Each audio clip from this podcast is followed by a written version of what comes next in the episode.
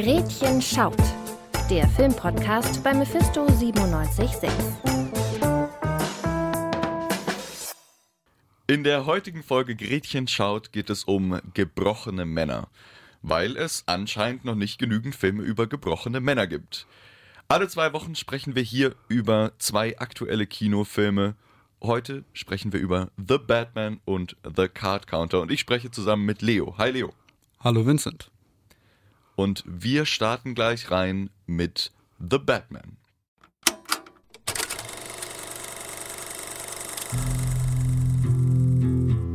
Von deinem geheimen Freund. Wer könnte ich sein?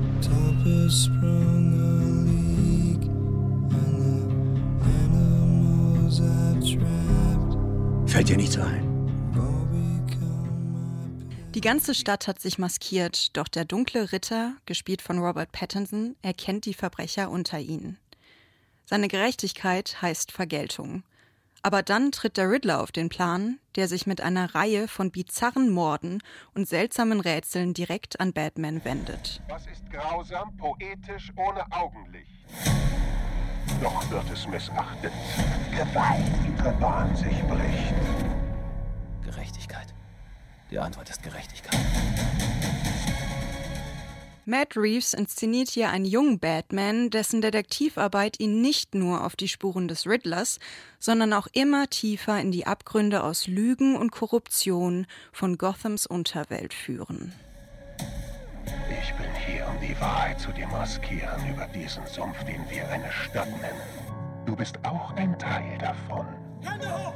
Keine Bewegung. Inwiefern bin ich das?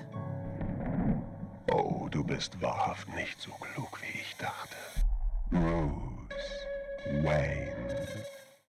Dieser Batman fällt vor allem durch seine Stimmung auf. Da spreche ich vor allem über die ersten zehn Minuten beziehungsweise den ersten Akt des Filmes, der einen sofort in eine ganz, ganz bestimmte Atmosphäre hineinzieht, fast horrorartig daherkommt und mich deswegen sofort umgehauen hat im Kino, weil ich so etwas vor allem bei einer Batman-Verfilmung noch nie gesehen habe.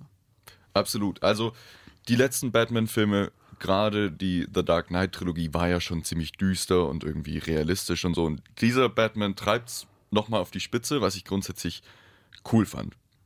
Und du hast schon vom Anfang gesprochen. Der Einstieg ist unfassbar gut. Meiner Meinung nach ähm, hat er hier deutlich besser in zehn Minuten gesagt, warum Batman als Fledermaus verkleidet ist, als alle anderen Filme zuvor. Und das fand ich wirklich erstaunlich, wie er dieses gleichzeitig diese Stimmung aufbaut ähm, und zusätzlich noch eben so viel über diese Figur und diese Welt aussagt. Genau, ganz viel, ganz, ganz viel Subtext ist in dieser Inszenierung äh, enthalten. Und dazu gehört auch, dass dieser Batman nicht als Held dargestellt wird, sondern als Dämon, der aus dem Schatten angreift. Das ist auch so ein bisschen die Grundfrage dieses Films. Ist es wirklich gut, dass Batman dieses Symbol der Angst ist? Aber diese Grundfrage, die wird am Anfang wunderbar bearbeitet und dann am Ende wird sie wieder aufgegriffen, aber irgendwie dazwischen äh, sind wir hauptsächlich mit Rätseln beschäftigt. Ich finde auch, dass sich dieser Batman bzw. Bruce Wayne kaum entwickelt über den ganzen Film und am Ende gibt es einen ziemlich harten Cut, fand ich, wo dann Batman plötzlich doch ein Held sein will oder sich entscheidet, dass das vielleicht mal in Erwägung ziehen sollte und das kam mir zu plötzlich, dass da war zu wenig äh, Konflikt vorher, wo diese Lösung schon angedeutet wurde. Das äh, war so eines der großen Probleme. Ja, da können wir, glaube ich, gleich mal über das Ende sprechen. Ähm, wir haben schon gesagt, wir fanden den Anfang beide ziemlich cool und dann äh, am Ende kommt die große Auflösung, was denn der Masterplan des Riddlers ist, den ich wirklich auch durch den ganzen Film einen sehr, sehr guten Bösewicht fand. Aber die Auflösung, was hältst du davon? Also ich muss echt sagen, im Kino selbst hat mich das gar nicht so gestört. Mich haben vor allem die Schauwerte des Films von der inneren Logik oder auch Nicht-Logik äh, abgelenkt weshalb ich dann auch aus dem Film herausgehen konnte mit einem Gefühl, das lässt sich schwer be beschreiben. Ich wollte diesen Film nochmal sehen. Ich wollte ihn noch dreimal sehen mindestens. Und das fand ich erstaunlich, vor allem weil mir im Nachhinein, auch bezüglich des Endes, so viele Kritikpunkte eingefallen sind. Das finde ich interessant, dass du den, also ja, ich verstehe voll, dass man den Film nochmal gucken möchte. Das ist jetzt bei mir nicht so, weil ich eben auch so viel, ähm, so viel wie ich gut fand, fand ich auch einfach nicht gut an dem Film. Aber um nochmal auf das Ende einzugehen, ähm, das war für mich so, also das ist für mich nicht der Masterplan gewesen. Und jetzt habe ich im Nachhinein ähm, noch über eine Interpretation dieses Endes äh, gelesen, die durchaus Sinn macht, die dann auch irgendwie erklärt, warum das ein Masterplan ist. Aber was mich dann noch viel mehr daran stört, ist, dass dieses Ende eigentlich nur auf einen nächsten Film abzielt. Und dass das, was das Ende eigentlich besonders machen würde, nicht in diesem Film gesagt wird, sondern erst möglicherweise in einem nächsten Film. Vielleicht aber auch nicht. Und für einen Film, der es eigentlich die ganze Zeit schafft, was wirklich Besonderes zu machen, weil Superheldenfilme sind ja super selbstreferenziell und die ganze Zeit vollgepackt mit Easter Eggs und so. Und das ist dieser Film gar nicht. Den ganzen Film nicht.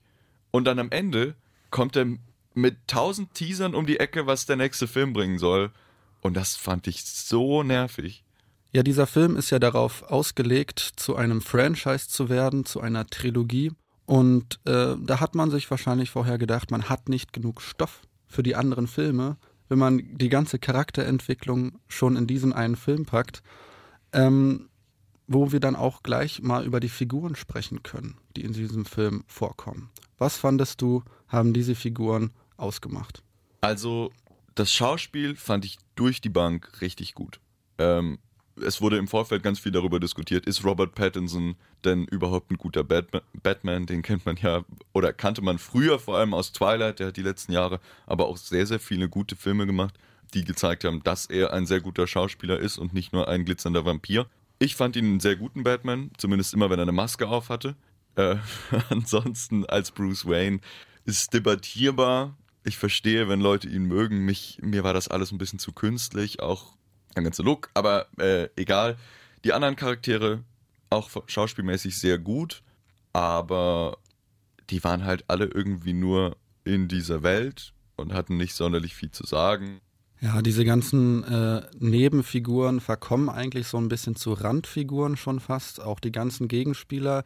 Nehmen wir den Riddler jetzt mal dabei raus. Es gibt ja noch ein paar andere, zum Beispiel den Pinguin. Ähm, sie verkommen so ein bisschen zu zweckmäßigen Figuren in diesem Film, um für Batman einen ordentlichen Action-Arc äh, zu konstruieren. Das hat mich dann am Ende auch ähm, nach mehrmaligen Überleben, Überlegen nochmal äh, ja, schon ein bisschen geärgert. Vor allem was die Figur der Catwoman angeht, die mal wieder nicht ordentlich dargestellt wurde, nicht äh, wirklich respektvoll behandelt wurde und tatsächlich am Ende auch ins Nichts führt. Was meinst du mit, sie wurde nicht richtig dargestellt? Sie bekam tatsächlich keinen eigenen Arc, beziehungsweise sie bekommt schon einen eigenen Arc, sie hat auch eine eigene Motivation, lässt sich auch von Bruce Wayne oder Batman nichts sagen. Allerdings ist dieser eigene Arc so irrelevant und so uninteressant geschrieben und ja, ist einfach nur da, um da zu sein, um, weiß ich nicht, vielleicht war es ein Versuch, Catwoman als eigenständige, eigenmächtig agierende Figur zu schreiben, aber es bleibt halbherzig. Es gibt sehr wenige Frauenrollen in dem Film. Ähm, es ist super valide, das zu kritisieren, aber es ist äh, der, das, was der Film sein möchte, eben eine Hommage an 80er-Filme. Da gehört das traurigerweise dazu und von daher kann man das schon so machen, auch wenn es eigentlich nicht okay ist. Ich finde trotz dessen, dass es diese ganzen vielen Kritikpunkte eben gibt, ist dieser Film ein sehr interessantes Machwerk, das vor allem inszenatorisch überzeugt, vor allem inszenatorisch in seiner Originalität überzeugt und sich sehr unterscheidet von allen anderen Batman-Adaptionen und deshalb auf, allein aufgrund dessen schon ein Kinobesuch lohnt. Ja, ich glaube, super viele Menschen werden mit diesem Film ganz viel Spaß haben. Ähm, das zeigen auch jetzt die ersten Reaktionen. Für mich, ich mochte die Stimmung sehr gerne, aber mir hat das Ganze jetzt im Gesamtpaket nicht so viel gegeben. Kommen wir nun zu einem anderen Film, der auch wie ein Batman-Bösewicht klingt, aber keiner ist. The Card Counter. Ist es möglich zu wissen, wann man sein Limit erreicht hat? All in. William ist ein Kartenzähler. Das bedeutet, er zieht von Casino zu Casino und verdient sich sein Geld mit Poker und Blackjack. Um seine Chancen zu erhöhen, zählt er heimlich Karten mit. Sein Ziel ist dabei nicht das große Geld, sondern die Suche nach Vergebung. Auf vielen Menschen lastet eine moralische Schuld. Diese Schuld basiert auf vergangenen Taten. Man wird sie niemals los. Regisseur Paul Schrader zeichnet hier das Porträt eines gebrochenen Mannes, der schlimme und unverzeihliche Dinge getan hat. Dabei stellt er die Frage, wie kann so ein Mensch weiterleben? Nichts. Nichts kann rechtfertigen, was wir getan haben.